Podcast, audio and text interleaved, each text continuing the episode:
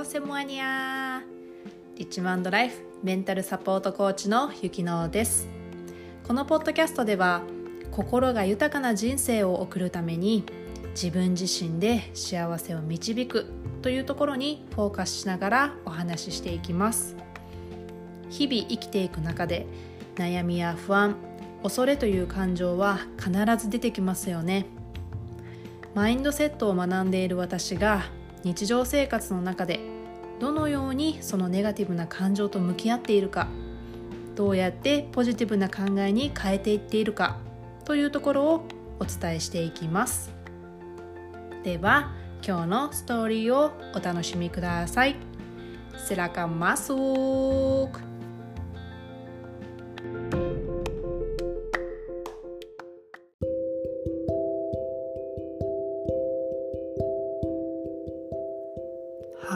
皆さんこんばんは、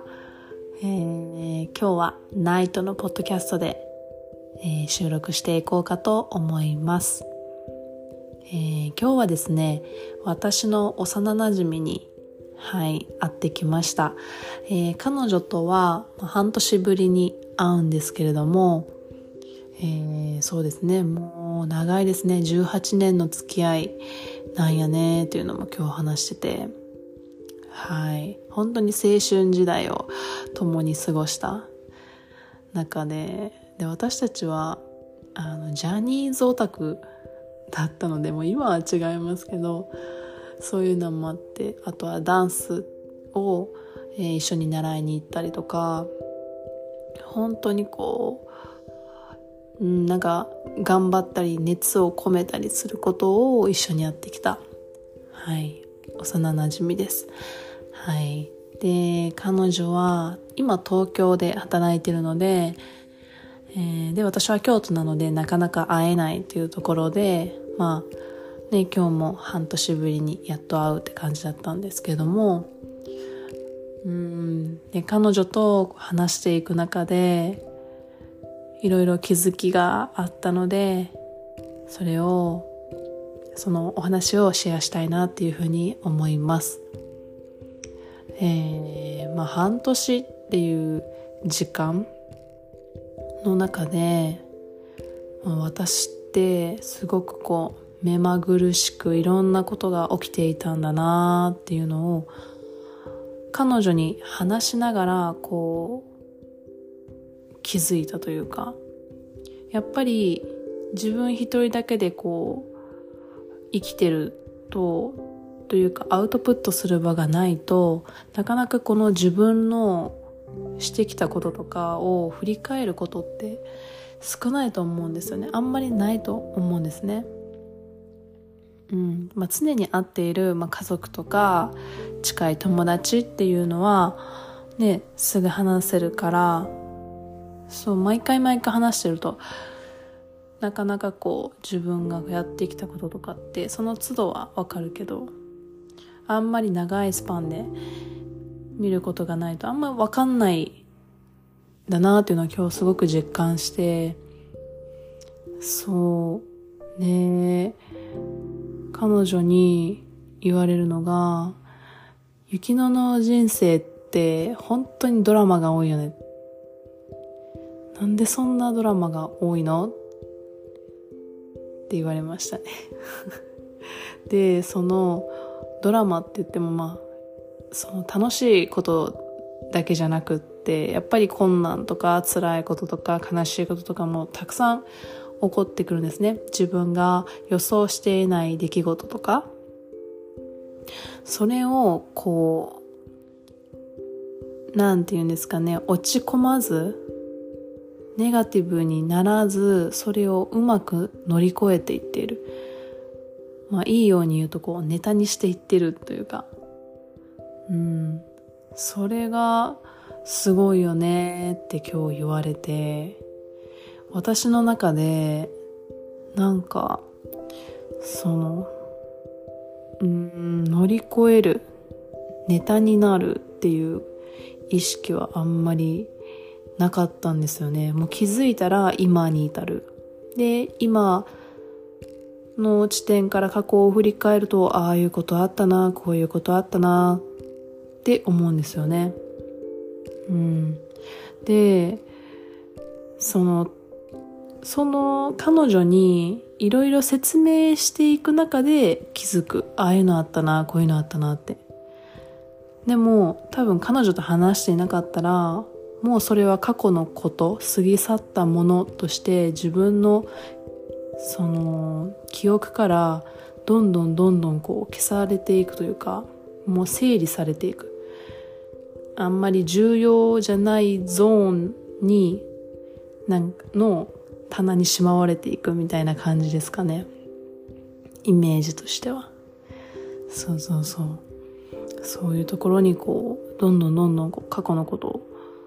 えー、しまい込んでいっているんだなっていうのをすごくすごく感じましたね。うん。あとやっぱりその私ってあんまりそのまあ、大学とかね卒業してますけどこう知識とかその IQ とかねそういう部分は本当に全然ないんですよ。